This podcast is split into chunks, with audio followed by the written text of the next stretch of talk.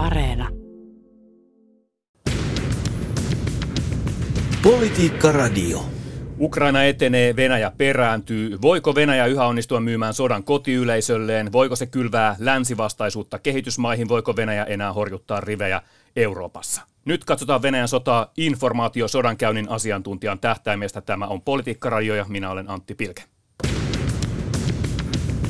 Politiikka Radio.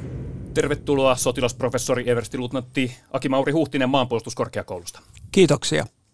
Otetaan heti kiinni nyt ajankohtaiseen tilanteeseen. Venäjä on tehnyt viime päivinä kymmenittäin ohjusiskuja Ukrainassa, myös siviilikohteisiin, kostona Kertsinsalmen sillan räjäytyksestä.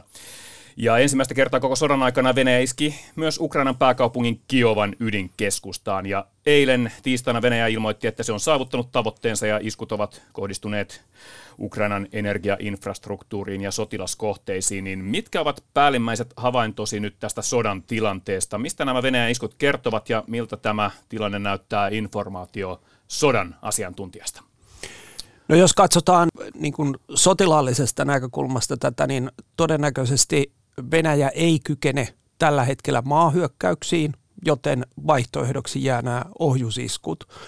Ja näiden iskujen tarkoituksena on tietysti yrittää pudottaa pois Ukrainan kriittinen infrastruktuuri, voimalaitoksia, vesilaitoksia, vastaavia tulevaa talvea varten ja vaikeuttaa Ukrainan kansan puolustustaistelua. Informaatiosodan käynnissä nämä iskut on tuotteistettu niin, että, että Venäjä kertoo omalle kansalleen, että he iskevät sotilaallisiin kohteisiin, joka on tietysti vale. Eli tämä on suunnattu suoraan, suoraan tota omalle kansalle. Ja sitten tietysti siellä disinformaatiotuotteissa leviää esimerkiksi tämmöisiä mainintoja, että näihin kohteisiin on isketty sen takia, että siellä olisi Naton tai, tai esimerkiksi Puolan sotilaita. Eli yksi tavoite Venäjällä on koko ajan tällä hetkellä alleviivata, että, että myös NATO, Länsi, Yhdysvallat ovat mukana tässä. Eli he valehtelevat, että tällä kohteissa on ollut, ollut esimerkiksi ulkomaisia taistelijoita. Ja sitten näihin iskuihin liittyy myös se, että, että on levitetty valheita, että Zelenski olisi evakuoitu Puolaan ja että olisi mass, massamaiset evakuoinnit menossa, mikä ei pidä paikkaansa. No, näitä iskuja on osunut siviilikohteisiin, niin iskeekö Venäjän tarkoituksella siviilejä vastaan vai menikö nämä ohjukset ohi maaleistaan? Sanoit äsken, että tavoitteena on kuitenkin infraan iskeä. No tässä voi olla sekä että, eli, eli mehän on nähty tämän sodan aikana, että venäläisten tarkkuus ei ole parasta mahdollista, mutta sitten toisaalta me, me tiedetään heidän toimintatavoistaan, että heillä ei ole mitään pidäkettä iskeä siviilikohteisiin. Ja Venäjän yksi tavoite myös niin sotilaallisesti kuin informaatio sodankäynnin tavoitteena on aiheuttaa kaaosta, pelkoa, hämminkiä ja he kuvittelevat, että he kykenevät murentaan Ukrainan puolustustahtoa ja taistelutahtoa nimenomaan omaan kohdistamalla siviileihin näitä iskuja.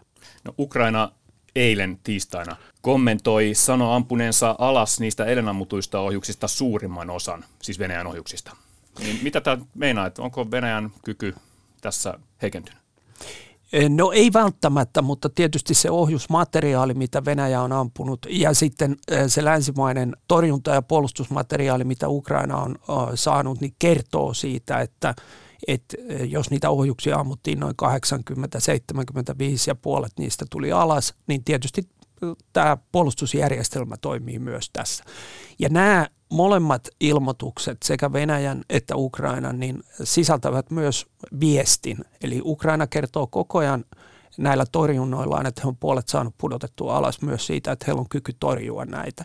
Ja tietysti tämä viesti myös on lännelle ja erityisesti Yhdysvalloille, että tarvitaan lisää näitä ohjuspuolustusjärjestelmiä. Mihin vertaisit nyt tätä tilannetta, johon Venäjä on tässä sodassa joutunut? Löytyykö sille historiallisia vertauskohtia enää vai mitä sanoisit laajemmin tästä? No siis aika paljon asiantuntijat on sanonut, että nyt ollaan tämmöisessä, tämmöisessä niin kuin, että molemmat niin kuin puurtaa. Ollaan, puuretaan, puuretaan.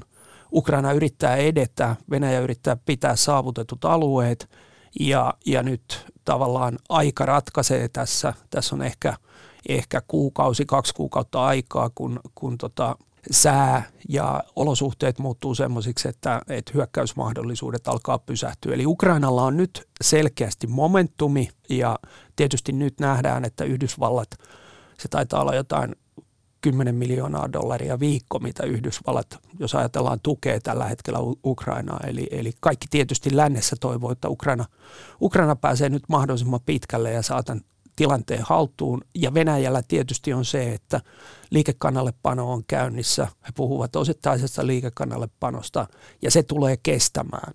Eli Venäjä kyllä kykenee käymään sotaa, mutta sillä ei ole tällä hetkellä kykyä temmata aloitetta tai, tai ottaa, ottaa niin kuin tilannetta omiin käsiinsä. No jos mennään nyt tarkemmin leipälajiisi, informaatiosodan käyntiin, niin kysytään näin, että mikä on tämän sodan ajalta nyt oppikirjaesimerkki informaatiosodan käynnistä? No kyllä, jos me lähdetään sieltä äh, strategiselta tasolta, niin, niin keskeinen virhe, minkä, minkä Putinin koneisto teki informaatiovaikuttamisen ja sodankäynnin näkökulmalta oli se, että he aloitti helmikuun 24. päivä tänä vuonna tämän äh, maaoperaation ja tämän, tämän kovan perinteisen fyysisen sodan.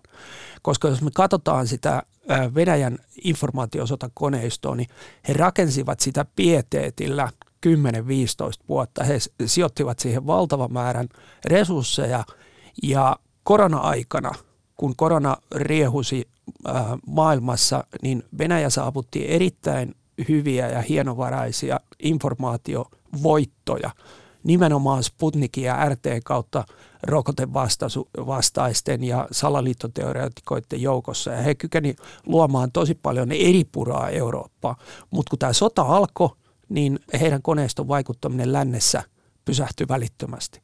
Mutta se ei tarkoita sitä, etteikö Venäjä tällä hetkellä vaikuttaisi niin sanotussa kolmansissa maissa, eli Intia, Iran, Kiina, Afrikan valtiot, Etelä-Amerikka.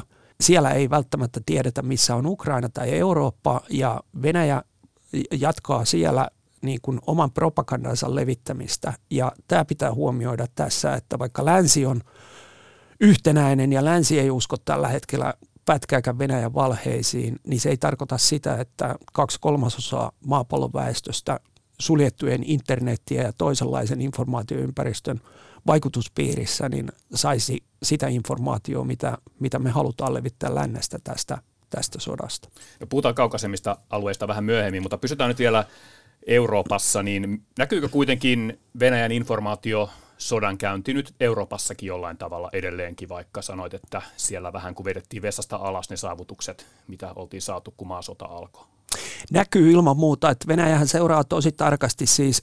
Venäjä on tehnyt informaatio vaikuttamiseen ja informaatiosotaan läksynsä. Se tuntee sen, että lännessä ihmisille esimerkiksi sosiaalinen media on todella tärkeä. Sen takia he rakensi sinne vaikuttamiskanavia jo ennen tätä sotaa. Ja vaikka nyt heidät on blokattu monesta pois, niin he käyttää kaikkia mahdollisia kanavia. Esimerkiksi todennäköisesti Venäjä seuraa tällä hetkellä Euroopassa tulevia vaaleja. Demokratian peruspilari on vaalit. Ja jos sä pääset vaaleja häiritsemään tai sä saat aikaan semmoisia asetelmia, että oikeusvaltioperiaatetta, demokratian periaatteita ja sitä vaaliprosessia päästään häiritsemään, niin he käyttää sen tilaisuuden hyväkseen. Ja Euroopassa on monia populistisia ääriliikkeitä niin oikealla ja vasemmalla, joille Venäjä tarjoaa koko ajan informaatioita ja tätä vaikutusmahdollisuutta. Mielenkiintoinen nyanssi oli sinänsä todennäköisesti ei suunniteltu, mutta Unkarin pääministeri Orban heitti tuossa tänään, tänään tota, diplomaattisen tai strategisen viestin, että ainoastaan Trump ja, ja Putin voi jotenkin sopia tämän.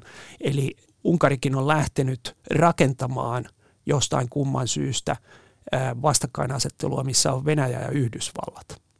No voitko sanoa vielä konkreettisemmin, että mitä merkkejä Euroopassa on siitä, että Venäjä on onnistunut tässä riidan kylvämisessä ja mitkä on näitä oikeisto- tai ääriliikkeitä, joihin viittasit, että missä se Venäjä on saanut tahtoa läpi? No e, tyypillisesti salaliittoteoreetikot, eli, eli salaliittoteoreetikot ja, ja heidän alustansa ja keskustelu, keskustelupalstansa ja, ja keskusteluryhmänsä on näitä. Siellähän peruslähtökohta on yleensä se, että, että äh, laillisesti toimivat viranomaiset tai demokraattisesti valitut päättäjät ja poliitikot valehtelevat kansalle.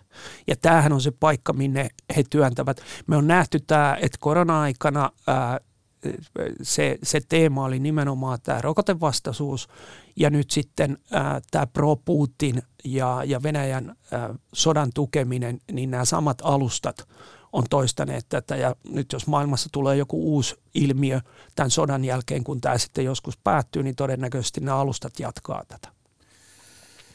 Kysytään viestinnän ja informaatiovaikuttamisen osuudesta tai merkityksestä, niin jos ajatellaan nyt Itämerelle tehtyä kaasuputki-iskua ja Venäjän liikekannalle panoakin, niin niitä on meillä tulkittu niinkin, että niillä käännetään huomiota pois Ukrainan sotamenestyksestä, niin kuinka pitkälle niin näin mittavien toimien tekemisen taustalla voi olla jotain viestinnällisiä syitä? Kyllä niissä on viestinnällisiä syitä, eli, eli kyllä meidän pitää lukea niin kuin, ö, myös viestejä näistä.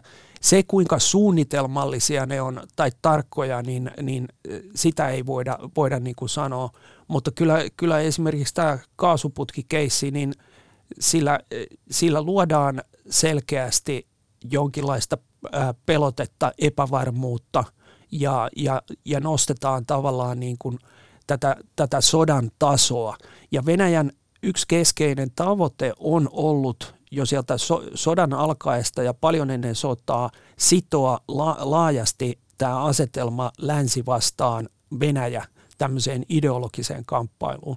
Ja, ja tota, ehkä tämä liikekannallepano ö, on myös mielenkiintoinen. Ö, se voi nähdä myös informaatiosodankäynnin ö, osana sillain, että Venäjä haluaa – valmistella tai totuttaa omaa kansaansa laajempaan sotaan, koska heidän ongelma on nimenomaan ollut se, että he on halunnut käyttää tätä sanaa ää, sotilastekninen erikoisoperaatio, joka on toiminut tähän asti, kunnes Ukraina on alkanut menestyä taistelukentällä ja, ja huomataan, että Ukrainalle virtaa apua ja Ukrainalla on aloite, aloite tällä hetkellä tässä sodassa, niin nyt seuraava askel selkeästi voi olla se, että, että tämä liikekannallepano sopii siihen tarinaan, että, että venäläisten pitää valmistautua tavallaan taisteluun koko länttä vastaan. Sanoit tuossa, että Venäjällä on ollut siis onnistumisiakin, eli on onnistuttu myymään tätä sotaa omalle kansalle tämmöisenä rajoitettuna operaationa. Mutta tuossa alussa heitettiin kysymys siitä, että voiko Venäjä yhä onnistua myymään sodan kotiyleisölleen. Onko se mahdollista? No sen mittari, yksinkertainen mittari on aika pitkälle se, että pysyykö Putin vallassa. Eli, eli tapahtuva mitä tahansa, jos venäläiset kuitenkin ää, eivät lähde kaduille ja siellä ei synny, synny niin kuin vallankumousta tai Putinia ei syrjäytetä, niin silloin voidaan sanoa, että, että hän on, hän on niin kuin siitä näkökulmasta onnistunut. Meille lännessä on ihan selvä se, että hän on epäonnistunut ja tämä on katastrofaalinen, mitä hän on tekemässä, mutta niin kauan kuin Putin pysyy vallassa ja tavallaan Venäjän kansalaisyhteiskunta seuraa häntä. Tässä on huomioitava se, että, että ihmiset saattaa alkaa, alkaa miettiä sitä, että myös Venäjällä, että kaikki ei ole okei ja, ja heille valehdellaan. Meillähän on paljon tietoa ja, ja tutkimusperinnettä ja esimerkkejä historiasta siitä, että he ei luota omiin viranomaisiin, eikä myöskään siitä, mitä heille, heille sanotaan. Mutta he eivät luota myöskään lännen, lännen viestiin ja lännen mediaan. Ja oleellinen hetki tapahtuu silloin, kun he alkaa muuttaa omaa käyttäytymistään. Että he esimerkiksi suostu siihen, että, että Putin tai, tai tämä toiminta on vallassa. Ja jos ei tätä tapahdu, niin tämä informaatiovaikuttaminen, mitä Venäjä tekee sekä omaa kansaa kohtaan että, että globaalisti ja länttä kohtaan, niin voidaan sanoa, että se on osittain onnistunut. Toki siellä on muitakin instrumentteja mukana, mutta se on se sanoma, sanoma on niin kuin siinä mittakaavassa onnistunut. Mikä siellä on ollut kaikkein suurin onnistuminen, mikä Venäjällä on ollut? No se onnistuminen on ollut e, e, ehkä se, että he on kuitenkin kyenneet rakentamaan niin massiivisen informaatiosotakoneiston, Vähän samalla lailla kuin he, he hallitsee tällä hetkellä fyysisesti katuja. Siellä on oppositio lähestulkoon pois pelattu, kansalaisoikeudet. He on kyenneet laatiin semmoisen lainsäädännön, eli he voi viitata siihen, että kaikki tapahtuu siellä lain mukaan, eli, eli kaikkea toimintaa on rajoitettu ja e, kuitenkin vielä toistaiseksi, vaikka sieltä on alkanut tulemaan säröääniä, niin toistaiseksi kansa seuraa Putinia. Ja itse asiassa tällä hetkellä on käynyt sillä että, että näyttää, että vaan kovemman linjan henkilöt ja kovemman linjan eliitti, eliitti niin kuin nostaa äänenpainoja siellä. Politiikka Radio. Puhumme Venäjän hyökkäyssodan tilanteesta ja informaatiosodan käynnistä. Studiossa on sotilasprofessori, eversti luutnantti Akimauri Huhtinen, informaatiosodan käynnin asiantuntija. Jos mennään vielä tarkemmin Venäjän kotiyleisöön, siihen miten Venäjän johto on onnistunut pitämään kotiyleisön oman tarinansa takana, niin nyt lännessä on nähty, että Ukraina hallitsee propagandasotaa heti sodan alusta. Silloin sosiaalinen media oli pullollaan traktoreita, jotka hinaavat hylättyä venäläiskalustoa, oli videoita Bayraktar-lennokeista tuhoamassa venäläistankkeja ja oli Venäjälle haistattelevia sotilaita Kärmessaarella. Niin Venäjän some, somevaikuttaminen omille kansalaisilleen, se on ehkä jäänyt enemmän pimentoon, niin onko Venäjällä mitään tällaista vastaavaa?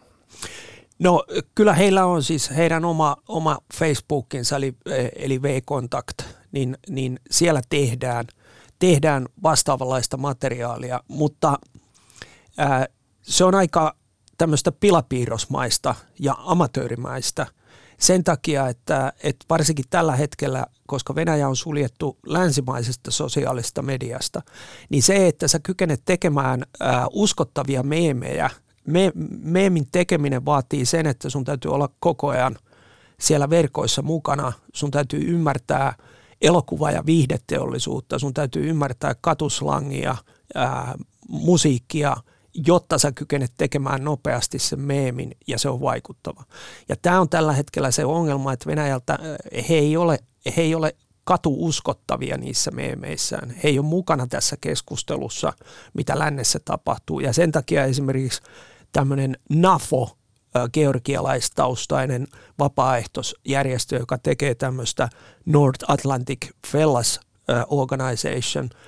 Tosi tavallaan tragikoomisen hauska, eli siinä on tämmöinen nallehahmo, joka, joka tulkitsee ja tekee meemejä pro-Ukraina näkökulmasta. Se on erittäin suosittu ja levinnyt. Tai sitten on toinen uh, Ukrainan Memes Forces – jotka koko ajan esimerkiksi tuotteet, tuotteista käytti elokuvia ja, ja, ja niin kuin, äh, filmitähtiä tässä siltakeississä välittömästi, kun se tuli, niin Venäjä ei kykene tähän samaan, koska tämä vaatisi sen, että sun täytyy olla koko ajan mukana siinä yleisessä lännen keskustelussa, jotta sä pystyisit tekemään ensimmäisenä nopeasti muutamien kymmenien minuuttien aikana sen meemin, että se vaikuttaisi länsimaiseen yleisöön. Että enemmänkin enemmänkin se Venäjän meemeily on tämmöistä machoilua tai lännen arvojen pilkkaamista. Esimerkiksi äh, siellä voi olla kuva jostain, jostain puolalaisista miehistä, jotka marssivat johonkin putkeen ja sitten he tulevat sieltä putkesta ulos naisina. Ja tämä ei niin kuin lännessä toimi. Eli, eli tavallaan he korostaa koko ajan lännen liberaaliarvojen niin kuin heikkoutta – tai, tai meidän, meidän niin kuin elämäntapamme heikkoutta ja ei sillä lännessä ole kovin suurta merkitystä. Todennäköisesti se voi resonoida jonkun verran pro-Putineihin ja, ja tämmöiseen niin kuin matsokulttuuriin. Mutta kotiyleisöön voi upota? Kotiyleisöön voi upota juuri sen takia, että, että meillä on tietoa siitä, että esimerkiksi Venäjän pää-TV-kanavat ja, ja se visuaalinen kuvamateriaali, mitä siellä käytetään, niin se Venäjän oma kotiyleisö on – koulutettu ja opetettu ja aivopesty seuraamaan sitä pro, propagandaa jo useita vuosia, kymmeniä vuosia. Eli tavallaan se kotiyleisö on valmi, valmisteltu ja, ja opetettu ottaa se visuaalinen ja se aggressiivinen ja matsomainen niin kuin kuva- ja ääni, äänimateriaali haltuun. Niin sen takia se voi siellä mutta mä viittaisin vielä siihen, että meillä on myös tietoa siitä, että Venäjällä niin kuin peruskansalainen – ei periaatteessa luota viranomaisiin, ei välttämättä luota siihen materiaaliin, mitä sieltä tulee, mutta he kuitenkin seuraavat sitä. No otetaan tuore uutinen tähän väliin. Se on se, että Venäjä ja valko on ilmoittanut yhteisten alueellisten joukkojen käyttöön ottamisesta ja nyt Helsingin Sanomien haastattelema asiantuntija esimerkiksi luokitteli tämän informaatiovaikuttamiseksi. Mitä sanot siitä? Se voi olla informaatiovaikuttamista. Meidän pitää nähdä se käytännössä, että he ihan oikeasti sitten tulevat tähän sotaan mukaan. Eli, eli tämä toistaiseksi tällä voi olla niin kuin informaatiovaikuttamistaustoja ja kyllähän tässä koko ajan on ollut tavallaan Lukasenkan hallinnon ja, ja Putinin hallinnon välinen ää, yhteistyön ylläpitäminen ja tasapainoilu. Eli, eli me nähdään sitten, että muuttuuko tämä niin kuin faktaksi tässä niin kuin lähiaikana vai, vai onko tämä tämmöinen niin kuin heitto taas ilmaan ja enemmänkin informaation vaikuttamisen puolella. Koska ongelma on se, että jos ei tämä realisoidu, niin sitten tämä taas on tavallaan syöttö niin kuin lännen lapaan ja, ja korostaa tätä, tätä Kremlin, Kremlin niin kuin valehtelu- tai uutisankka toimintaa, mitä he, mitä he tekevät lännen suuntaan. Otetaan toinen esimerkki, nämä valekansanäänestykset Ukrainan alueiden liittämisestä Venäjään, jotka näytti täältä Suomesta katsottuna varmaan lähinnä irvokkaalta lavastukselta, niin kysymys, että miksi Venäjä edes järjestää tällaisia valekansanäänestyksiä, niin otetaan tähän kirjailija Sofi Oksanen on selittänyt asiaa sillä, että vaikka lännessä nähdään, että ne on lavastus, niin tarina niistä voi levitä silti maailmalla samaan tapaan kuin aikanaan, esimerkiksi valhe siitä, että Baltian maat liittyi Neuvostoliittoon, niin näinkö tämä toimii? Kyllä siis äh, propagandan peruslähtökohta on se, että aina kannattaa heittää kuraa seinään. Vaikka siitä suure, suurin osa niin kuin valuu maahan, niin siitä saattaa jäädä jotain sinne seinälle niin kuin jälkiä. Eli aina voi olla henkilöitä, jotka uskovat tämän, lähtevät jakamaan sitä, levittävät sitä. Ja varsinkin tämmöinen voi resonoida siellä, missä ei ole juurikaan tietoa siitä, että mikä tämän, mikä tämän Ukrainan sodan todellinen tilanne tai mikä lännen näkökulma. Sen takia propagandaa kannattaa tehdä juuri, ja, ja Venäjä tekee sitä. Se voi olla huonoa, se voi olla välillä äh, laadutonta. Heillä on trollitehtaita, me tiedetään se jo vuodesta 2015 alkaen. Pietarista löytyi, löytyi trollitehtaita. Nämä tehtaat toimii edelleen, ne tuottaa huonoa materiaalia, mutta sitten toisaalta, jos siirrytään katsomaan, että mitä ihmiset ylipäätänsä myös lännessä kuluttavat internetistä, niin se on viihdettä, se voi olla aika huonoa materiaalia. Ja vaikka se ei suoraan vaikuta ihmisten käyttäytymiseen, niin se saattaa jäädä tuonne mieleen. Ja, ja varsinkin epävarmat henkilöt, jotka ei ole oikein selvillä omista arvoistaan tai arvopohjastaan tai ei osaa ottaa kantaa näihin tilanteisiin, niin he, he saattavat juuri lähteä seuraan tämmöisiä ja, ja miettiä, että tässä voi olla, tässä voi olla taustalla, taustalla.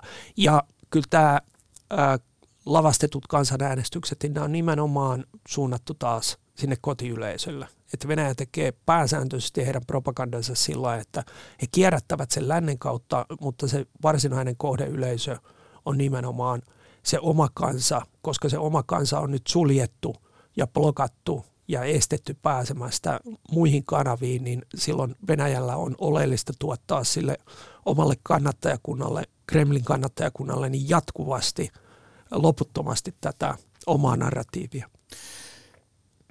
Mutta Sofi Oksaninkin tuossa viittasi siihen, että tämä leviää maailmalla ja myös on puhetta siitä, että Venäjä levittää länsivastaisuutta kehitysmaihin, niin mitä sanot, miten oikea käsitys eri puolilla maailmaa on sodasta Ukrainassa? No se on semmoinen, mitä pitäisi tutkia hiukan enemmän, mutta mitä tuossa omia kanavia olen haastatellut ja muuta, niin, niin tota, tällä hetkellä näyttäisi siltä, että et, et välttämättä niin kuin, ää, se näkökulma, mitä me, miten me nähdään Ukrainan tilanne, että Ukraina taistelee ää, Euroopan ja lännen arvojen puolesta ja on täysin tuomittavaa, että Venäjä aloitti tämän sodan ja, ja Venäjän niin kuin aggressio on, on tuomittavaa, niin se ei välttämättä ole se tarina, mikä, mikä tuolla kaksi kolmasosaa maailman internetissä pyörii, koska ne on, ne on toisenlaisia internettejä, ne on suljettuja, niissä on diktatuuriin taipuvaisia valtioita, mutta silti niiden kansalaiset pääsee lukemaan sitä. Ja sitten Venäjä käyttää myös hyväkseen sitä Afrikassa ja, ja monissa muissa paikoissa. Että siellä on historiallinen kokemus siitä, että nimenomaan länsi on toiminut siellä kolonialistisesti ja riistävästi, niin, niin äh, tätä yritetään sitten, tuossa oli jossain vaiheessa kesä, äh, kesällä, kun käytiin keskustelua näistä Ukrainan viljakuljetuksista Afrikkaan, niin, niin siinä venäläiset taas iskivät siihen, että Zelenski on syypää siihen, että Afrikka joutuu kärsiä ja viljaa ei saada. Ja sitten tietysti meidän pitäisi päästä mittaan, tekemään mielipidemittauksia siellä ja nähdä, että et, et miten, miten siellä melko huonosti sivistyneet ihmiset sitten kuluttavat tätä pro-Venäjä mediaa ja, ja se voi upota siellä melko hyvin. No miksi on Venäjälle niin tärkeää, että tuolla muualla maailmassa kauemmilla alueilla, kehitysmaissa, että siellä uskotaan Venäjän tarinaan tästä ja minkä takia se on meille tärkeää, että näin ei olisi? No siis äh, se on nimenomaan äh, ajatellen äh, jatkoa niin kuin globaalia taloutta, yhteistoimintaa, niin Venäjän tavoitteena on nimenomaan rikkoa tämä lännen niin kuin johtava asema ja, ja rakentaa siltoja. Heille on elintärkeää tästä eteenpäin niin hyvät suhteet Kiinaan, Intiaan, Iraniin. Afrikka on, on paikka, missä, missä on erilaisia intressejä. Ja sitten tietysti, jos katsotaan niin kuin laajemmin tätä maailmanpoliittista tilannetta, niin se on tietysti Venäjän etu, että, että Yhdysvallat ajautuu konfliktiin esimerkiksi ener- globaalin energian ratkaisuissa, niin, niin tässä on tässä on ilmapiirissä ollut esimerkiksi Yhdysvaltojen ja Saudi-Arabian välinen tilanne tällä hetkellä öljyn hinnasta. Ja se Venäjän ää, informaatiosodankäynnin strategia on juuri se, että tarkkaillaan tilannetta ja tartutaan siihen, että välttämättä ei ole aina niin selkeää suunnitelmaa, mutta jos jonnekin ilmestyy sisäpoliittista tai ulkopoliittista konfliktia, niin yleensä he on paikalla siellä ja, ja seuraa ja kehittää siitä omia narratiiveja ja rakentaa siitä omaa propagandaansa. Kysytään tähän loppuun vielä se, mennään vähän ensi viikkoon jo nyt on uutisoitu aivan hiljattain siitä, että sotilasliitto NATO aikoo järjestää ensi viikolla vuosittaiset ydinaseharjoituksensa Venäjän uhittelusta huolimatta. Niin kysytään näin, että mitä odotat nyt lähiviikolta, että miten vaikeita aikoja tässä edetään? No siis tilanteet voi muuttua välttämättä, välttämättä rintamalla, siis Ukrainassa, niin rintamat eivät välttämättä liiku kauhean nopeasti. Tietysti Ukrainalla on nyt momentumi päällä ja, ja jos he py- pystyy pitämään operatiivista tempoa yllä, niin he saattaa vallata aika nopeastikin lisää maa-alueita. Mutta selkeästi tässä nähdään, että, että Venäjän intresseissä voi olla laajentaa tästä paikallisesta sodasta Ukrainassa niin tämä laajemmaksi kysymykseksi. Eli kyllä me, vähän niin kuin meidän tasavallan presidentti sanoi, niin meidän, meidän täytyy nyt varautua asioihin, mitä me ei olla ehkä ajateltu. Eli me voidaan nähdä erilaisia häiriöitä, me voidaan nähdä verkoissa häiriöitä, me voidaan nähdä informaatioympäristössä lisääntyvää propagandaa. Ja, ja sitten tässä on tulossa tietysti merkittäviä vaaleja, marraskuussa on tulossa Yhdysvaltain vaalit. Ja sitten tietysti nyt kun pakkaset alkavat tuleen Eurooppaan ja talvi tulee, niin sitten me nähdään juuri se, että, että mikä on eurooppalaisten ihmisten niin kuin, äh, sietokyky ja, ja miten tämä tulee menee, tuleeko poli- poliittista liikehdintää. Eli, eli tavallaan meidän kannattaa seurata nyt niin kuin tätä sanotaan hybridiympäristöä tai laaja-alaista vaikuttamista. Että voi olla, että tämä, tämä sota jatkaa junnaamistaan tai jopa, jopa hiukan pysähtyy talveksi, mutta sitten monilla muilla alueilla Venäjä jatkaa informaatiovaikuttamistaan ja, ja liittää ne sitten niin kuin tämmöisiin muihin hybriditapahtumiin, joita voidaan tehdä. Kiitos vierailusta Politiikka Radiossa sotilasprofessori ja everstiluutnantti Aki-Mauri Huhtinen. Kiitos. Politiikka Radio.